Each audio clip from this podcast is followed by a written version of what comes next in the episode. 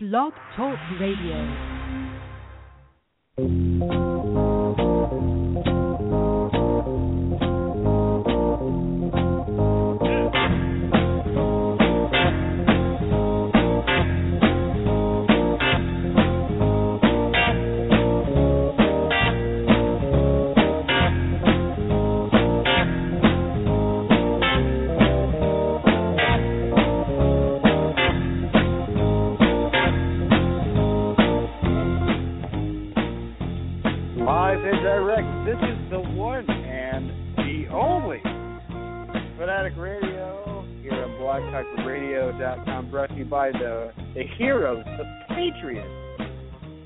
1 800 Flowers and 1 800 Flowers.com. I'm your host, Ben Florence. Welcome to the show. Uh, Mike Gardner is currently on assignment uh, again at uh, Circuit of the Americas and uh, beautiful. Actually, just outside of Austin, Texas, we got a great show for you. We got a couple of you, uh, young rising stars in the sport. We've got Brisa Hennessy, the U18 U.S. Surfing National Champion. We talked about being the best in the country at the hardy old age of 14. Lord, I can tell you what I was doing when I was 14. It was certainly not that.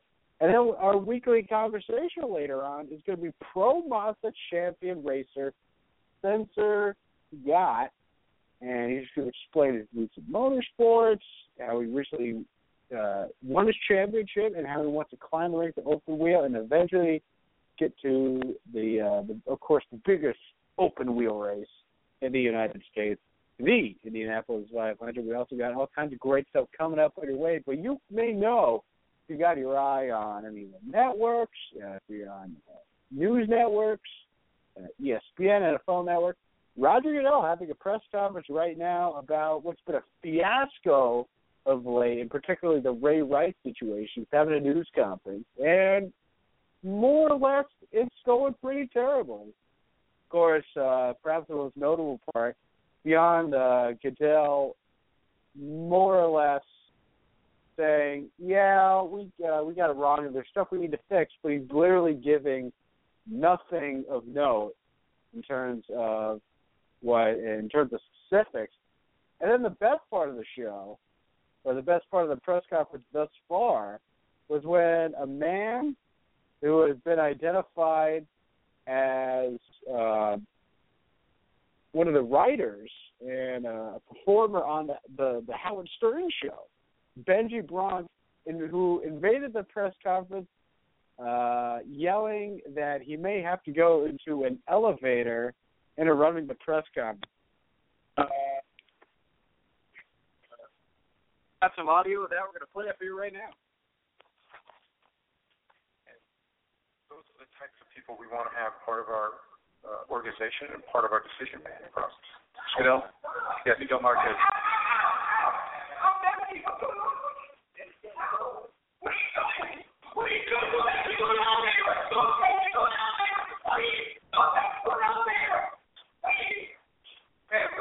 Sorry about that.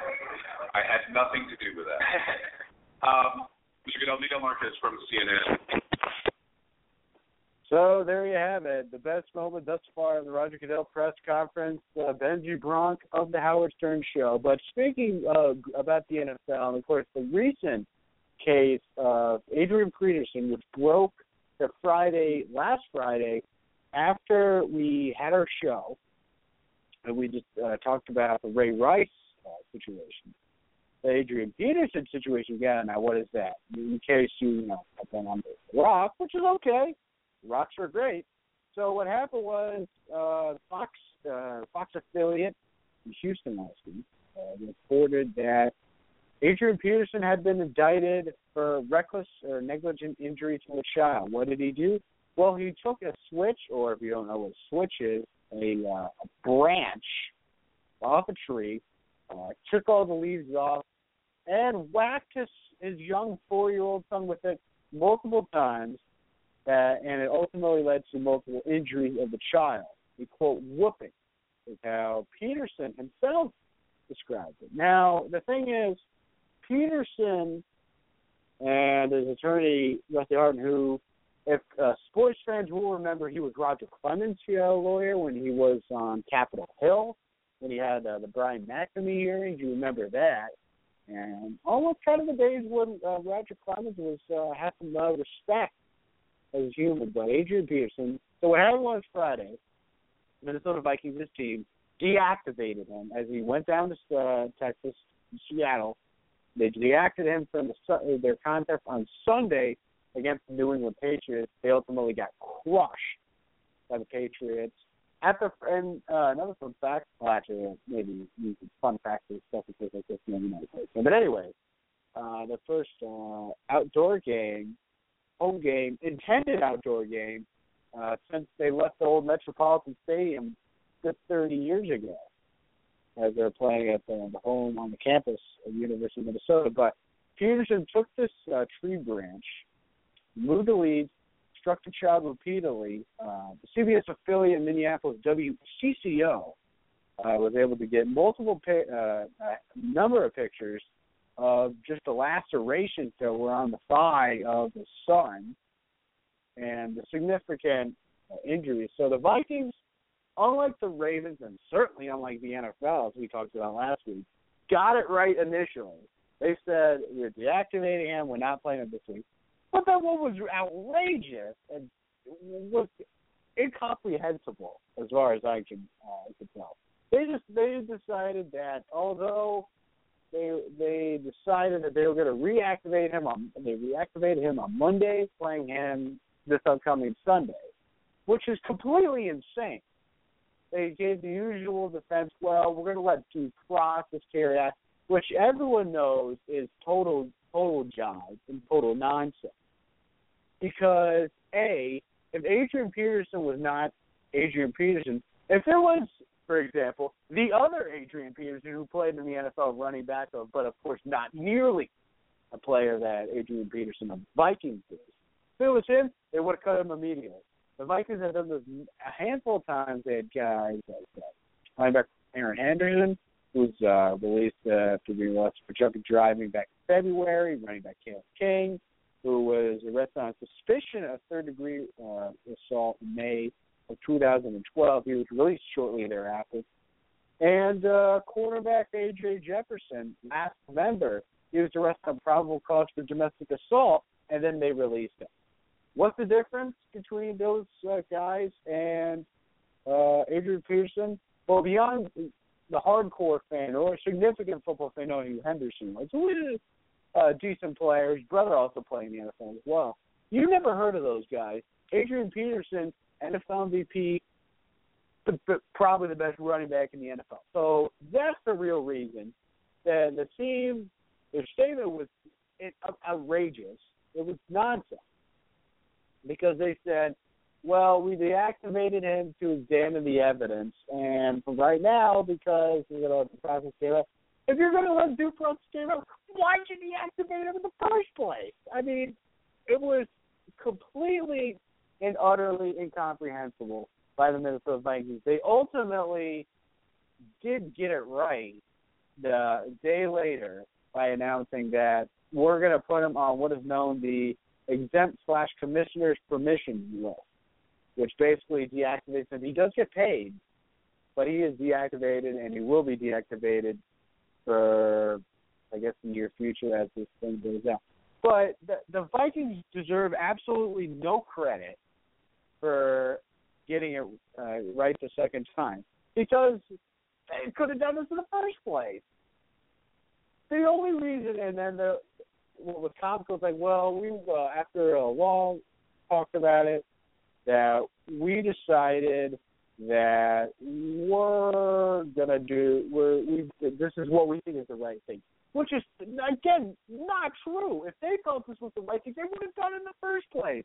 It's only because there was significant outcry that that took them to take this step. Everybody knows that. It's it's it's painfully obvious, and it's it's very similar to the Ray Rice thing, and that's where we get to our next great NFL story. And you know, as as has been noted, as I've noted on the bpro360.com, my website, you'll see the site uh, the, uh, the show later. Uh, we do a recap and all that. You'll see it on beat360.com. You also have a podcast on iTunes, all that jazz. But what's incomprehensible, quite frankly, is the idea that, and we go to Ray Rice, what's outrageous is that then the NFL suspended Ray Rice indefinitely after the Ravens cut it. Now, the NFLPA is appealing this, and Morris Smith, as the, the chief of the uh, executive director of the NFL Players Association, he's he's gone on the record about it. And reason why they actually have a legitimate case, I know it, it definitely sounds crazy to think of. Well, they're defending Ray Rice. Well, they're not defending Ray Rice. What the NFL, what Players Associations are supposed to do, they're supposed to look at a case and see how it could affect other players, more players later on. What's the problem with the Ray Rice situation? And even though the Ravens and the NFL got it right, but and, it, and just like the Vikings, they deserve absolutely no credit for getting right the second time because it took them so long to do it. Is because the NFL is essentially they punished him with a despicable two game suspension. They gave him that everybody knew at some point the video was going to come out. Now, I I do understand and legitimate argument. Why did they need the video in the first place to suspend him when they knew what would happen? And that's what Goodell said when he had that interview with CBS News last week. That kind of emergency interview he did with uh, Norah O'Donnell, uh, the uh, CBS this morning. But here's the problem: well, and, and well, actually, no. I, I'm, I'm jumping around a little quickly. The the the thing though is that reading about something or seeing something after it happened is still different than seeing it happen. If I told you, uh, like if you watch a video that a guy's arm comes off, you're going to be horrified. But if you actually see it, you're going to be utterly dismayed. You'd have to probably wash your eyes out for uh, couple days or something. Uh, something to watch something that awful. Now again, a bizarre example, but again, but soup more or less. So that that's that. But once the the video came out, then the outrage was everyone knew the outrage. When Deadspin reported that there was a video in the elevator months ago, everybody knew that once that video came out, people were going to watch that. And you know, it wasn't a great video. Obviously, he's backing out his fiance now wife. That that that got two games of suspension for that incident. So, but then the NFL says that Rice did get suspended the second time indefinitely for the video. He got suspended because he lied to the NFL. So now you can have your jokes that well, lying to the NFL is worse than punching and knocking out your girlfriend, and you know there's that. And now the NFLPA is trying is making the case that is Rice being punished a second time, which there really isn't any precedent for for somebody giving a punishment, ultimately realizing they botched it, which the NFL clearly did. And that's why you have this uh, press conference with Goodell, which is again um, going on right now. You can watch it on TV. Well, also listen to the radio, listen to Fanatic Radio. So it's so basically, their their case is that is Ray Rice being punished a second time. It's not their fault that the NFL botched it the first time. And and here's the the crazy thing about it: had the NFL had Roger Goodell, now you can go on about the tape and all that. Had they given him six game suspension, an eight game suspension, maybe a season suspension, this wouldn't be an issue. It's only because they got they gave two games in the first place. So it's been a, it's been a disastrous week and a half. Last couple of weeks from the NFL. But let's be honest, they brought it upon themselves. I saw a great line from uh, Jeff Goodman, who's a uh, basketball writer for ESPN, and I retweeted it. He said, "I wish Roger Goodell was my uh, teacher back in the day. Definitely would have bought my quote, dog ate the homework story." So that just goes to show how what Goodell's reputation is completely it's completely shattered at this point. Now he said he has quote he have not and quote considered resigning over scandals. This, I mean, I'm not surprised. How many people would Goodell be the guy? Bill Simmons made a great point, by the way, in his uh, another comment a week ago. Oh, if Goodell just like suspended himself, fined himself like six months' salary, if he punished himself, something like that, he could possibly get out in front of this and become a kid. Or if he had gotten involved with the Adrian Peterson thing, if they had suspended him in that while the Vikings more or less had in limbo because it was a mess. So, but Goodell, who has always been trying to have the reputation of somebody that is complete control of the league, and he's the disciplinarian, he's going to send a message. Now we have he's had a uh, good uh, he's had this press conference, this news conference. We got uh, a lot of questions, a lot of tough questions and he was not able to give you much answers of substance. Like he talked about Ray McDonald. He talked and he referred to um uh, you know, due process. He's like, well, the thing with Ray McDonald, and that is different.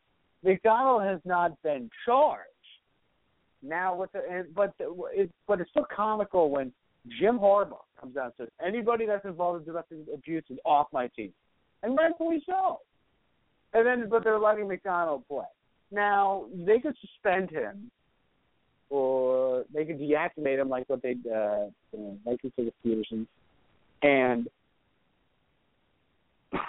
and what now the Hart, Panthers have done with Greg Hardy, uh, deactivate him. But it says that basically they chose not to let him play. Now again, no charges, so that that could potentially be an issue with the NFLPA. Excuse me. But the 49ers have failed because they could deactivate deactivate him, saying we're going to withhold him from playing. In the meantime, but they they they failed as well. The great David Aldridge, a friend of ours, uh, had, a, has an interesting point. If Ray Rice told Goodell that he hit Janay Palmer and Palmer was unconscious afterward, how does it matter how she became unconscious? So Goodell now, but Goodell. What another thing is that Goodell hired the former FBI director Robert Mueller, which he mistakenly said was the longest-serving FBI director FBI director. That's just not true. That was the, the immortal J. Edgar Hoover. God, I don't know what is going on but it's a mess for Goodell. The concerns with him not going to win. But so now we're going to make a little uh, turn right now. We're going to play our interview, uh, Mike's interview with the U18 U.S. Surfing National Champion Brisa Hennessy. Let's see what she has to say. She's Brisa Hennessy of the Rip Curl North American Surf Team. Now, she is not your average surfer, ladies and gentlemen. She is the current 18 and under title holder of the U.S. National Championships, and she is a multiple winner of the National Scholastic Surfing Association Championship in Huntington Beach, California. So, how does it feel, Brisa, to be called a national champion? Yeah, it's amazing, and I'm so grateful, and I just love surfing, and I enjoy it so much. So, yeah, and it's one of the best feelings in the world, getting cheered up and stuff, and seeing all your friends, and yeah, very grateful. What was it like the day you won? Uh nervous, butterflies before uh for your event? Yeah, I get I get butterflies in almost every contest. Um yeah, and I I try to use it to my advantage to just try to surf better and um when I have fun I always do my best. So I just try to I I try to have I I try to have fun at the contest and um yeah, I just had a blast and it went my way and I was super stoked. Uh, people usually when people are in crunch crunch time situations, professional athletes, uh, Uh, college athletes, any athlete, they usually try to go to their happy place, and most of that is some sort of tropical island or a, a special place they've been to. You live in Hawaii, so you live in a place where many consider their happy place. What is it like growing up in Hawaii and being basically in the land of surfing? Yeah, it's amazing and just having the water right there and having waves right at your footsteps and just the people here are so amazing and everybody surfs, so you see everybody out in the water and everybody's just having fun and yeah, I'm super grateful to be here and like all the pro surfers come to the North Shore, so I I get to watch them surf and surf with them, which is really special special where this love of surfing come from? Is it just because everyone else did it, or were you doing? Are you doing other any other sports as well? Um, I used to take skateboarding, but now I'm just basically just sticking to surfing. Um, I do some art. Um, yeah, that's basically it. would you so because you're a national champion and featured in Sports Illustrated as well? Would you consider doing anything else but surfing? Um, probably just stick to surfing. Um, yeah, I just love it so much, and yeah, that's basically my whole life right now. that's a good thing, right? Definitely. I I surf every day, and I enjoy it so much, and I wouldn't trade another life. Because you've won so much, do you feel like the sky's the limit for you going forward? Yeah, um, for sure. I just take it day by day, and yeah, I'm super grateful. And yeah, of course, I'm just gonna um, just go all out in every competition and um, have fun and always try my best. And yeah, just always enjoy surfing. With every good surfing moment you've had, though, what has been sort of the most hilarious wipeout you've ever had? Um, probably going over the falls really bad and getting a horrible wedgie. um, yeah, that's probably the worst one. so, other than surfing, what do you do on your free time? Because it seems like that you surfing. You've mentioned surfing pretty much takes over your life. Any? Is there? You mentioned also art. Is there any other uh, activities you like to do? Um, probably just adventure around the island. Um, I do. I'm a homeschooler, so uh, I I do school when the waves are down, so then I can surf when the waves are up. Yeah, just art and just hanging with my family and friends. And um oh, also I love cooking and eating. yeah, how supportive has your family been through all this? Yeah, they're amazing. My parents are absolutely incredible and they're also really good coaches and they supported me my whole life and they're such loving parents and I'm super grateful to have them in my life. At any time do they say, What on earth are you doing this for or they've been a hundred percent behind it? A hundred percent behind it for sure. All right, uh, she's a Brisa Hennessy, member of Rip Curl North American Surf Team here on Fanatic Radio. What's next? Any other big major competitions coming up for you? Yeah, I think I'm just staying in Hawaii. Um, hopefully for a couple of months, I'll be good. Um, yeah, until next nationals, and yeah, yeah, I'm super happy to be home, and I love where I live who's been your biggest role model, uh, and especially for a lot of, of the fans on uh, in the surfing world? Kelly Slater is a big name that comes to mind. Who have been some of your idols as you've uh, grown up and uh, developed talent for surfing?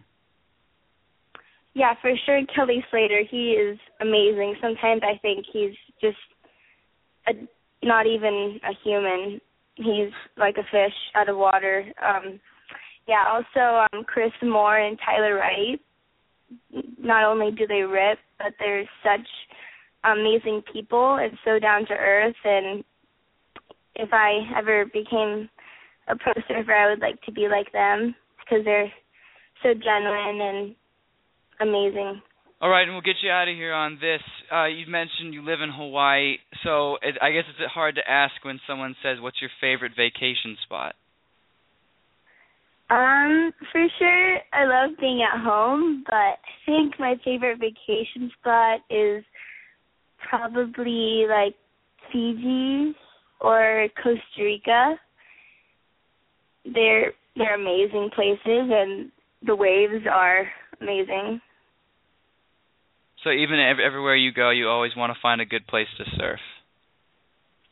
Of course, yeah, definitely. All right, she's Brisa Hennessy. She is the girls 18 and under U.S. national champion. And once again, you can go to ripcurl.com and search for videos of her national championship run. She was also featured in Sports Illustrated's Faces in the Crowd, and she joined us here on Fanatic Radio. Thank you once again, Brisa, for taking the time to joining us. Thank you so much, guys. Well, how about that? Ah, that that was uh, that was awesome. I always wish I knew how to surf. Not much waves in my hometown of Allendale, New Jersey. But alas, you know, you take uh, take what you can get. And remember, folks, you could save twenty five percent. How about that on your purchase of flowers and gifts when you use Visa checkout? Uh, at, for at one eight hundred flowers dot com. You could order there now. You make sure you use the promo code Visa eighty four V I S A eight four at checkout. This offer it's valid through the thirtieth of September. That is uh, a week from this upcoming Tuesday. Uh, and uh, you are listening now to Fanatic Radio presented by 1 800 Flowers. Time for a music break coming at you. It's Fanatic Radio. This show's a joke. The reason you wake up on game day and put on your team's colors. Fanatic Radio on Blog Talk Radio.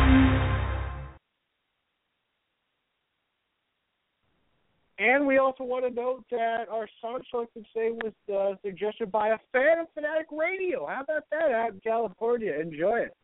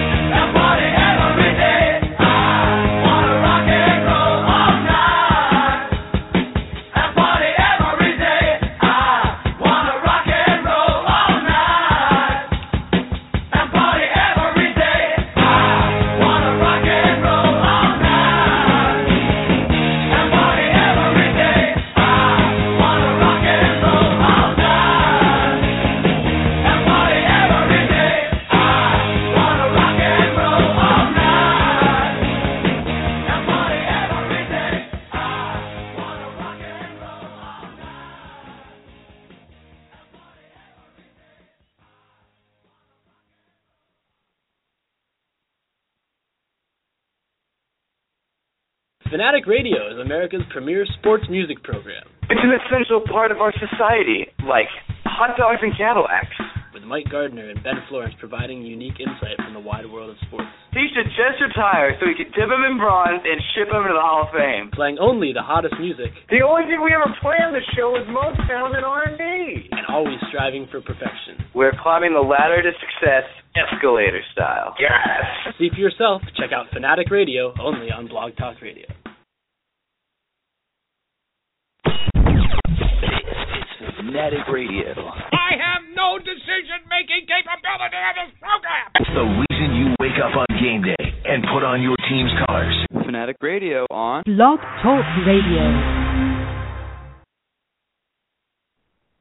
And we're back here on Fanatic Radio, powered by 1-800-Flowers, 1-800-Flowers.com. It's time for our uh, uh, Today in Sports History moment uh, featuring one of the uh, more popular uh, baseball players in recent memory.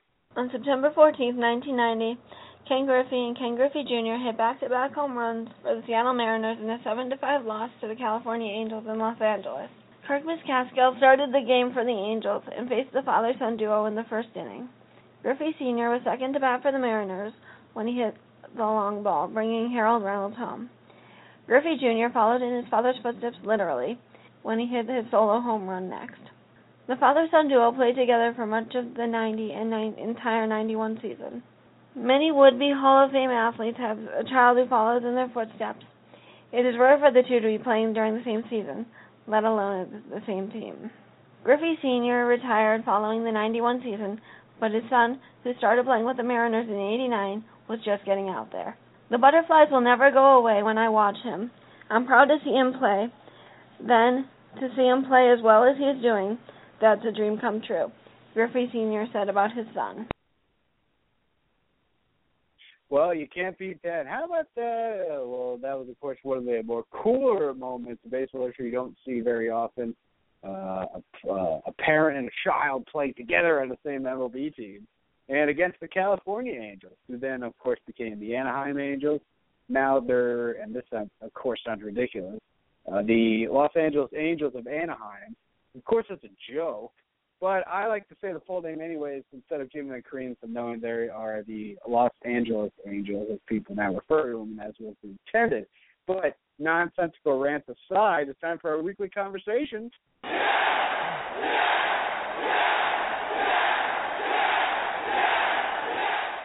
And as always, we've got to give the people what they want. This week, Mike talks with pro Mazda champion racer Spencer Pigot as he explains his roots in motorsports, his recent crown championship, and his desire to climb the ranks of open wheel to race the most prestigious uh, U.S. open wheel race, Indianapolis 500. He's 2014 Pro Mazda champion this year with six wins, five poles in the 14 race season, and also 2014 Cooper Tires Winterfest champion. Spencer Pigot joins us now on Fanatic Radio. And not only that, you won one of the tightest points race in Pro Mazda Championship history, but you were also fastest in all the sessions at the Indianapolis Road Course during the uh, Indy Lights testing. So it literally has been your year this year. Yeah, thanks a lot for having me on the show, guys. Um, yeah, what can I say? It's been a great year. Uh, it all started off um, when I signed for Juncos Racing um, early this year, and then uh, we had success right away, like you said, with the Winterfest Championship, and then uh, throughout the year as well. We'll get to the test in just a minute, but I want to talk about your championship run. Uh, going into uh, the sort of a, the Pro Mazda Championship, getting signing with a team, being in sort of a professional racing format. What was it like to go the distance and actually win a championship on a high caliber level, racing at you know, pro high profile tracks across the country? Yeah, it was a great season. Um, you know, it's, I've been in the Mazda Road to Indy for a few years now, racing uh, USF 2000 and Pro Mazda. So I was kind of used to racing at the high-profile events with IndyCar. So you know that wasn't anything really new to me. Um, I've been in championship fights before. Um, you know, I've come up short by a couple points a few times. So um, it was great to finally get the championship, and um, you know we had a really strong start to the season. We won the first four races Um, and we had a bit of bad luck here and there and different different tracks, and um, you know, then we won a couple more races towards the end of the season. So uh, you know, we were quick all year long, which I think is what gave us the championship. You know, always being fast and near the front. Um, but then you know, Sonoma it was all turned upside down a few times after getting taken out of the first race, and then you know hit in the first corner of the second race as well. So it wasn't looking good for us, but you know, in the end, it all worked out. Talk about those last few laps. You went from 17th to 5th to clinch the championship. Was that the hardest you've driven your entire career? It was definitely one of the one of those races, yeah, where I didn't have any options other than to just pass as many people as I could as quickly as I could. So, you know, in a lot of ways, it was it was a lot of fun because you know you don't always get to pass guys like that. You know, usually starting at the front, you might pass one guy or two guys, but um, you know, so it was cool to to be passing people. Obviously, I didn't want to be put in that situation, but um, that's what happened, and yeah, just totally pushing as hard as I could, and you know, eventually once I passed Scott, I just you know took it easy the last few laps. Just didn't want to make any mistakes. I didn't need to gain any more positions. Um, just wanted to make it home safely. Does it help in the in like the Indy Lights and the Pro Mazda Championship? That there's two events in a weekend because IndyCar is starting to do that now with their weekends, but most of their races are just that one race on Sunday and that's it. Because most of the fans listening see like the NASCAR fans, the IndyCar Series fans, just see that one race a weekend and that's it. Did it help, especially for uh, you going into Sonoma or any other tracks prior that you won at, that there was two events in a weekend? Yeah, I guess you know, you can look at it as a good thing or a bad thing. You know, if you're really quick at a race at a track, then yeah, you'd like to have as many races there as you can. You know, um, we dominated St. Pete, so if we could just race there every weekend, I'd be I'd be happy with that. But you know, if you're struggling at a track, you know, it'd be better just to have one race for you. So, you know, it all depends on how it's going for you that weekend, whether you'd like to have one or two. But I think it's great for the fans, you know, that seeing the action both days. Um, you know, they get the junior series racing both days, but the Indy cars um, on those doubleheader events, I think the fans really like it, and uh, hopefully we see more of that next year. He's Spencer Pigot, 2014 Pro Mazda champion, joining us here on Fanatic Radio. What's your favorite track to race on? Oh, uh, you know, I get asked that question a lot, and uh, I don't really have an answer for you. I mean, there's so many great tracks I've been to. Um, you know, there's a few in Canada that I love. Mont Tremblant. I raced there at Skip Barber. Fantastic track. Um, you know, we have a lot of great tracks here. I really enjoyed Barber and Sonoma this year. First time I got to drive on those, uh, so that was really cool. And then um, I love the street tracks as well. I'd say St. Pete's my favorite street course, but you know, it's hard to hard to not like a racetrack when you're getting to to push push a car as fast as you can. So um I don't really have any one favorite. I just you know I'm always enjoying it. What's the one track you? Let's have a dream track that you'd love to race on. uh, without a doubt, you know the Indianapolis Motor Speedway. Um, I've raced there on the GP track, the road course, but to race on the oval in an Indy car um, during the 500 would just be, uh, you know, an amazing experience, and you know that's what my goal is to try and be an IndyCar driver and be in the Indy 500. So, um, you know, that's uh, that's it for me. How was the test session with the uh, with the new Indy Lights car? It's a lot of drivers are very excited for that. We saw Josef Newgarden getting in one, NASCAR driver yep. Parker Kligerman testing that, but yet you uh, topped all the charts. How was that this past weekend? Yeah, it was great to to test the Lights car. Um, you know, it's not the new car that I was driving. I was driving the current Indy Lights car because the new cars won't be delivered uh, until later on this year. But um, it was great to get some experience in the Lights car. I mean, it's a lot bigger, a lot faster than what I'm used to. So uh, it was a lot of fun. It was great working with the guys at Schmidt Peterson Motorsports. Uh, really good guys. They know those cars inside and out. They've been working on them for a long time. So I really learned a lot. And um, yeah, like you said, we uh, we did a good job. We were quickest uh, both days, and um, you know we'll see what happens over the off season and where I'm going to be racing next year. But definitely enjoyed my time uh, with the guys at Schmidt this weekend. What is Sam Schmidt like? Uh, did you get a chance to talk to him much during the uh, the race, uh, the testing session? Sam actually couldn't make it out to to this weekend, but um I've met Sam lots of times throughout the past couple of years, and yeah, he's a great guy. I mean, you know what he does uh, with his operation of his two IndyCar of his IndyCar team and his Indy Lights team is fantastic. You know the IndyCar guys are the only team really that constantly is challenging. You know the Ganassis, the Penske guys. I mean, um, really impressive team they have over there, and obviously the Lights program is has been great over the years. They've won more championships than anyone else, so it's uh, definitely a first class operation over there, and uh, it was a it was a pleasure to be a part of it. Who would you say your biggest mentor is on the uh, the open wheel calendar, open wheel series? Um, my biggest mentor, um, no, my dad's been a huge part of my career. So he was involved in racing um, a few years ago for most of his life. So he's really been the one that's um, led me through things and, and talked me through different parts of my career. Um, I've got a couple of uh, a sponsor called Rising Star Racing. That's a group of three drivers, myself, Neil Alberico, and Josef Newgarden. Um, so that's kind of set up for Neil and I to take advantage of being close with Josef and asking him as many questions as we can and and getting all the information that he has because he's been there and done that. He's come up the road to Indy through Indy Lights and and made it to IndyCar. So uh, it's great to have him there to bounce any ideas and questions off as well. Does it feel uh, feel good for you as a driver knowing that IndyCar has such a, a strong system of bringing drivers constantly through to the uh, the main IndyCar series?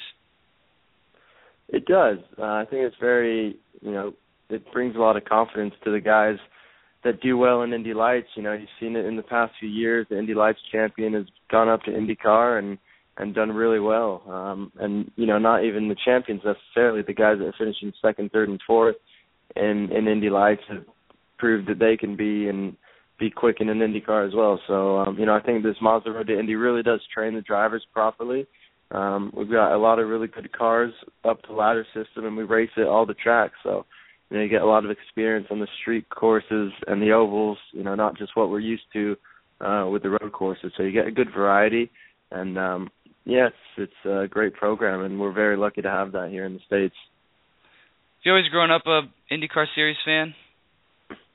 Yeah, I have. Always been a fan of IndyCar, Formula One, sports cars. You know, road racing is has always been my favorite. Um, you know, grew up watching IndyCar on the weekends with my dad, and you know, got in a go kart when I was uh, nine years old, and just loved it ever since.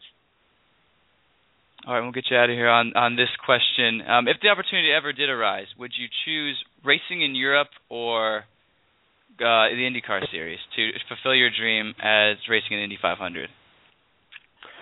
I think I would definitely uh choose IndyCar. I mean, you know, it's my dream. Being a, an American driver, you know, the Indianapolis 500 is the pinnacle um for me. I mean, you know, the history that the race has and all the great drivers that have come over to from around the world to race in it and you know, it's the biggest race in the world. So to be able to to race in that and maybe even one day have a chance of winning is just uh couldn't imagine what that would be like, but hopefully, you know, we get to find out one day. And we clearly saw that American can do it. Ryan Hunter-Reay was the, the defending Indy 500 champion. Once again, he's Spencer Pigot, 2014 Pro Mazda champion, and so far one of the fastest in an Indy Lights car. As we watch him climb up the ranks to achieve the dream of racing and hopefully winning the Indianapolis 500 for the U.S. of A. Spencer, thanks again for joining us here on the show.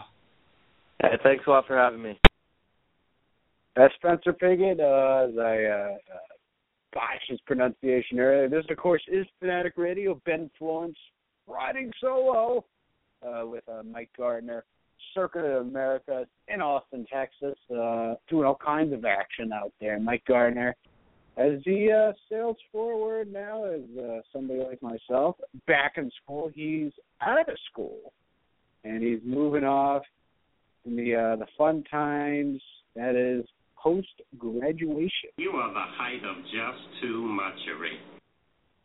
Speaking of just too muchery, so here's how if you ever are interested in how insanely popular the NFL is, even with all the, the disgraceful, uh, outrageous news, and of course the other day we had another domestic violence charge against a player, uh, Jonathan Dwyer, who uh, reportedly had incident with his son, uh, with his wife, and inexplicably his four-year-old son uh, four month old son. Pardon me. That's uh, even with Peterson. I mean, you you can't script this. It's just it's it's truly ridiculous. But if, but if you're interested in how popular the NFL is, last night on Thursday Night Football on CBS and NFL Network, they had a, a atrocious game.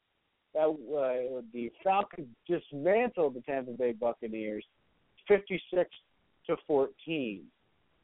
What are the ratings going to look like? You know, that neither of them are huge draws. The TV teams, Atlanta, Atlanta's a big market. Tampa Bay is a small market. They got a combined 8.5 overnight rating, 6.8 on CBS, 1.7 on the NFL Network. It dominated.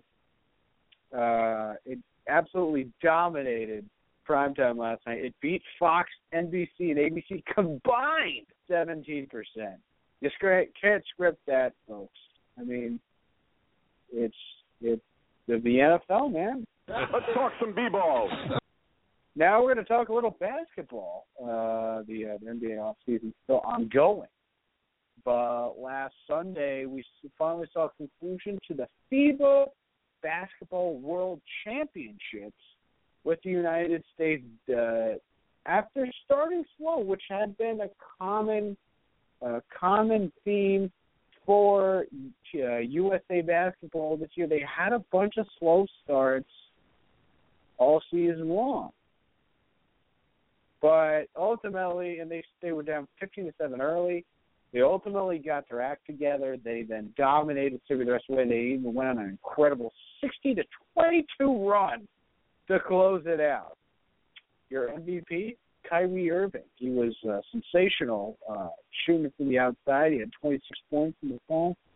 But was he really the best guy on the team? He, uh, was it perhaps Anthony Davis will be the MVP? Kenneth Faried, who a lot of people didn't even think was going to make the team. Kenneth Faried was sensational um, for Coach Mike Krzyzewski.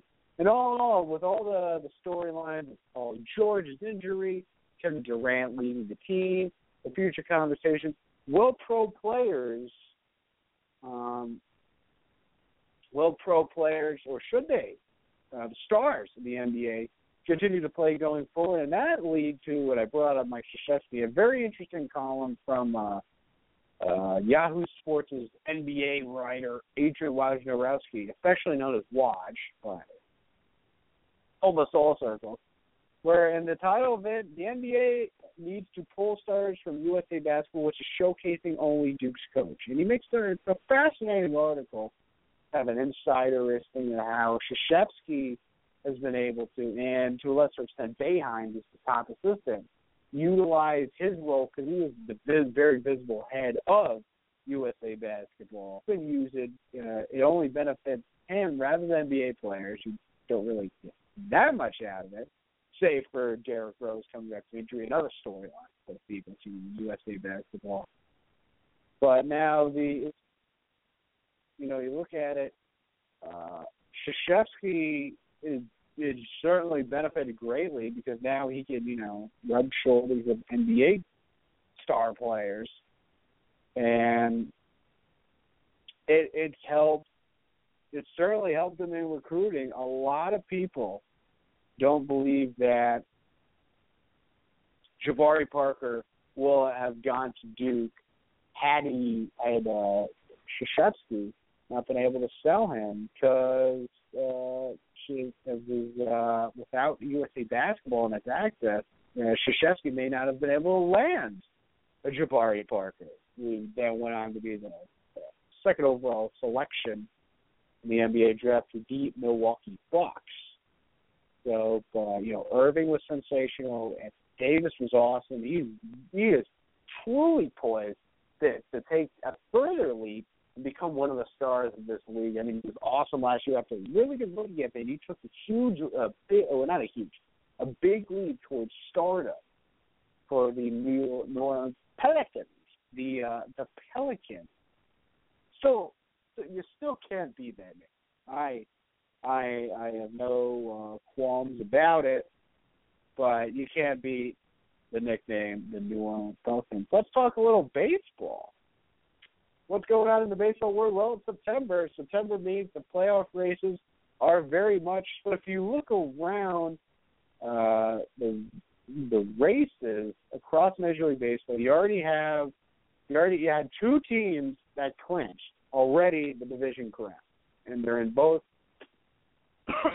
they're in both uh, uh, Major League Baseball's Eastern divisions. The, the Orioles with a 14 game lead now on the Yankees, they were able to clinch the AL East ground. Also, the Los Angeles Angels, who have been strong of late, they're the, uh, the second AL team, the first team overall to clinch the divisional crown was the Washington Nationals. You look at the the, the, the races; uh, they're not all that they're not all that great. The best one by far is what's going on in the AL Central between the Detroit Tigers and the Kansas City Royals, who have not made the playoffs in 30 years. Last time they won it was the, the Bret Saberhagen George Brett team, the I-70 series uh, against the Cardinals, 19, 1985. The last time the Kansas City Royals have made the playoffs. And but they're look poised to get it right now. That by far is the best divisional race. Quite frankly, it's half game. It could depend. They bounce back and forth every night. Uh, and both teams are solid. They hit the ball, solid pitching. The rest of the divisional races, Pittsburgh is back two and a half from St. Louis. I don't foresee, unless St. Louis falls apart or Pittsburgh gets really hot, that that'll happen as Milwaukee really has fallen back. And the San Francisco Giants are two and a half back in the NL West behind uh, their state rivals. Uh, the Los Angeles Dodgers. And so, really, the only divisional race to really watch out for the AL Central. As for the wild card, of course, now few years, two wild card teams get in. Uh, the wild card race is is kind of it's getting kind of hot in the A in the American League. The Oakland Athletics, who you know, I and so many others thought at the trade deadline were poised to make a significant play after they acquired Jon Lester. They pushed a chip to the table, but they've been starting of late. For three and seven, the last ten, uh, pitching has been great. The offense has been awful. Now, what that has to do with that? You know, the Cespedes, the Parcher Ping, or whatever. But they're a half game out of that first uh, wild card spot. They're in the wild card in the, the second spot. They're a game ahead of uh, the division rival Seattle Mariners, who haven't been great of late either, but they do have strong pitching. And they, the offense, led by uh, Robinson Cano, it's been good enough to help them. And the National League, the wild card races, they're not very great either. I mentioned the Milwaukee Brewers, who have been kind of mm, not great, especially after how strong they started the year. They're three and a half back of division rival Pittsburgh, five and a half over the first wild card spot, which of course is home field advantage, the San Francisco Giants. So the the races, they're really not that hot right now. It's just just the way it is. And if you look at the, uh, the race for home field advantage throughout the playoffs, uh, Washington has a one game lead on LA and a game two games on St. Louis. Uh, the Angels, who look very poised to get 100 wins, they're 95 and 58. So they've got how many games? I believe they have nine left. They, they do have nine left. So so they go 500. Actually, they go a game over 500. Go five and four. They're on 100 wins. Three games ahead of the the, uh, the Orioles, while the, the Tigers, who I think they're leading division right now, they're 10 games back. Yes, it was the 1985 World Series four. The Kansas City Royals uh, before we close, we got five minutes left on the program. We thank you for joining us. We're going to talk a little. We're going to talk a little NASCAR. How about that? The chase for the Sprint Cup. We talked about it last week. We ran a preview. I had my preview on V4 360. It started on Sunday at Chicagoland Speedway Sunday afternoon, and as we know, you it's basically you win, you advance to the next round. Now, the guy that I picked on the show last week and on my blog, who, who did I pick? I picked Brad Keselowski to win in Chicago. And who ended up winning at Chicago last week? Brad Keselowski. Uh, I'm giving myself a uh, pat on the back. I know you can't see it. We don't have television simulcast of my room here in uh, our nation's capital. But I did pick uh, Brad Keselowski to win Chicago, and I was right. He was going to win at New Hampshire this weekend, get a solid berth. I'm projecting, uh, when I did my predictions, I had uh, Joey Logano win that race. He's very strong in New Hampshire. He's a track that suits his strength, and Penske Racing has been unbelievable. They've been tremendous of late, and they they still look like the team to beat. Quite frankly, in the NASCAR Sprint Cup Series. But and it, it was a tough, interesting race because kind of still the points still exist, and you got to feel for a guy that me and uh, Mike and me last week said that has no chance really get around unless you pull off the one with Aric Almirola. He was running very well. Surprised a ton of people running at sixth. Now number forty two Petty and a Petty Racing car. Uh, Petty Racing's Ford the, the the legend Rich Petty, and he was running sixth. And you, for a guy like him, a strong finish like that will would certainly help getting in the points to advance to the um advance to the uh round.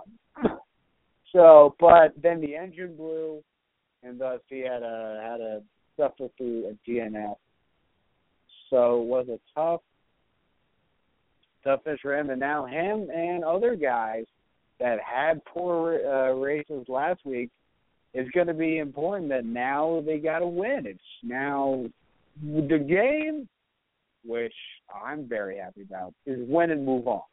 I like that. You, there should be a sport that celebrates winning. That, I mean, I now of course uh, Chase is not perfect, by any stretch. Well, it should be a series of reward winning, and that's what they're doing with this format. But and now after, but there are other guys that you know now they can't rely on the points; they're gonna have to win. Look at guys like uh, Jamie. Nah, no, no, not Jamie. Pardon me. Why? Why does this? Anyways, I was trying to figure out the standings. I was looking at my website, uh, racingreference.com. Alas, it was it was not to be as we're that we are winding down another edition of the one and only America's premier sports music program, Fanatic Radio. We got the closing theme cranking to go. We got 60 seconds.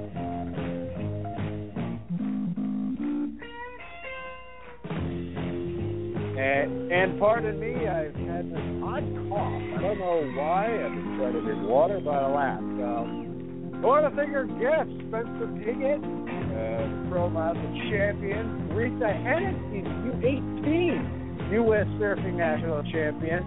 Mike getting the guests, and he's getting champions, getting winners, and you gotta love that. You guys at home, check out the podcast at iTunes Go to blogtalkradio.com. You can listen to the whole show. You'll listen to me. You'll listen to our guests. You'll listen to Benji and Alex String Show. And listen to the Health Press Conference. We had a great show. Thank you all for joining us. I am Ben Florence, Mike, myself, maybe Graham. We'll see you next week.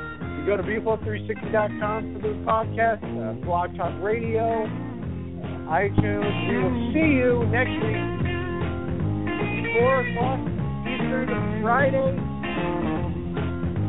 we're not crazy. We're simply fanatics about enjoying what we have done.